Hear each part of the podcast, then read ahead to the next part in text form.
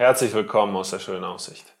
Mein Name ist Marco Isaac und ich möchte heute noch einmal mit dir über Psalm 1 nachdenken. Glücklich zu preisen ist, wer nicht den Rat gottloser Menschen folgt, wer nicht denselben Weg geht wie jene, die Gott ablehnen, wer keinen Umgang mit den Spöttern pflegt. Glücklich zu preisen ist, wer Verlangen nach dem Gesetz des Herrn hat und darüber nachdenkt Tag und Nacht. Er gleicht einem Baum, der zwischen Wasserläufen gepflanzt wurde. Zur Erntezeit trägt er Früchte und seine Blätter verwelken nicht. Was ein solcher Mensch unternimmt, das gelingt. Und seine Blätter verwelken nicht. Beim letzten Mal ging es um Erfolg, ähm, dass der Baum Frucht bringt. In unserer Welt versucht man durchgehend erfolgreich zu sein. Immer weiter, immer höher, immer schneller, immer besser. Nie nachlassen, nie Stillstand. Es muss immer mehr geben. Rückschritt ist Misserfolg. Selbst Stillstand ist Misserfolg. Der Psalmist zeichnet hier ein anderes Bild vom Leben. Es gibt Zeiten des Erfolgs, Zeiten der Frucht, Zeiten der Ernte. Es gibt aber auch Zeiten, in denen die Frucht gerade geerntet wurde, also kurz danach. Zeiten, in denen die Frucht erst noch heranwächst, in der sie klein ist. Oder Zeiten der Dürre, Zeiten, in denen das Wasser nicht so stark zu fließen scheint, wie es sonst geflossen ist. Dieser Baum aus Psalm 1 bleibt dennoch fruchtbar. Warum? Seine Blätter verwelken nicht. Er ist also dennoch scheinbar tief verwurzelt und mit diesem Wasser verbunden. Selbst wenn das Wasser scheinbar nicht mehr so da ist, selbst wenn scheinbar keine Frucht da ist, vertraut er diesem Wasser, das nur diesem Wasser ihm Leben geben kann und er bleibt mit diesem Wasser verbunden. Bei uns Menschen sieht das doch oft anders aus.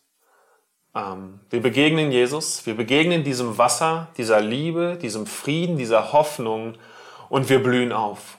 Und wir strecken unsere Wurzeln danach aus und wir saugen alles auf, was wir kriegen. Und wir erleben vielleicht sogar Frucht. Frucht in anderen Menschen. Frucht, dass andere Menschen sich verändern, dass wir mit unserem Einfluss selbst bei anderen Menschen was bewegen, dass wir uns verändern, dass andere sich verändern und das, das begeistert uns. Und wir sind fröhlich darüber.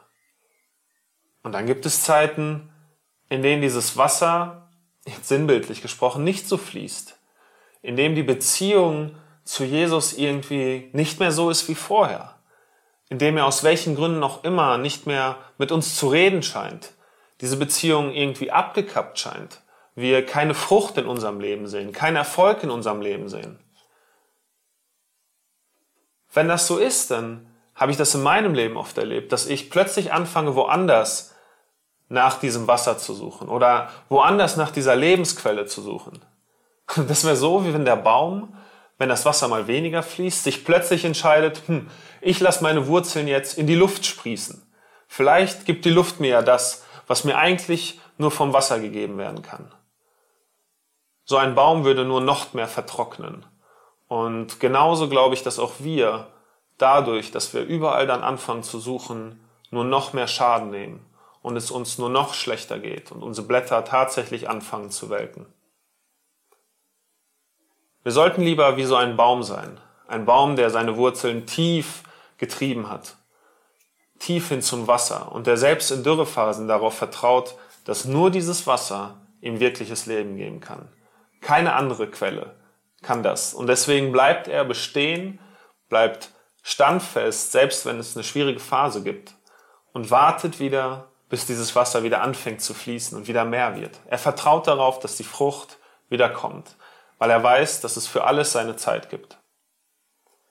Was tust du in Zeiten, in denen es mal nicht so gut läuft? Bleibst du trotzdem nah an Jesus oder suchst du woanders nach diesem Leben? Ich möchte dich heute ermutigen, nah an Jesus zu bleiben, dran zu bleiben, darauf zu vertrauen, dass er dir Leben geben möchte, dass er dir Wasser geben möchte, dass er deinen Durst stillen möchte. Psalm 1 ist, wie schon in der ersten Andacht gesagt, das Vorwort der Psalmen. Und die Psalmen, die darauf folgen, spiegeln alle genau das wider. Ein Leben mit Erntezeiten, mit Frucht, mit Erfolg, aber auch ein Leben, was schwierig ist. Und dennoch bleiben die Schreiber der Psalmen am Ende immer dabei stehen, nah bei Gott zu bleiben.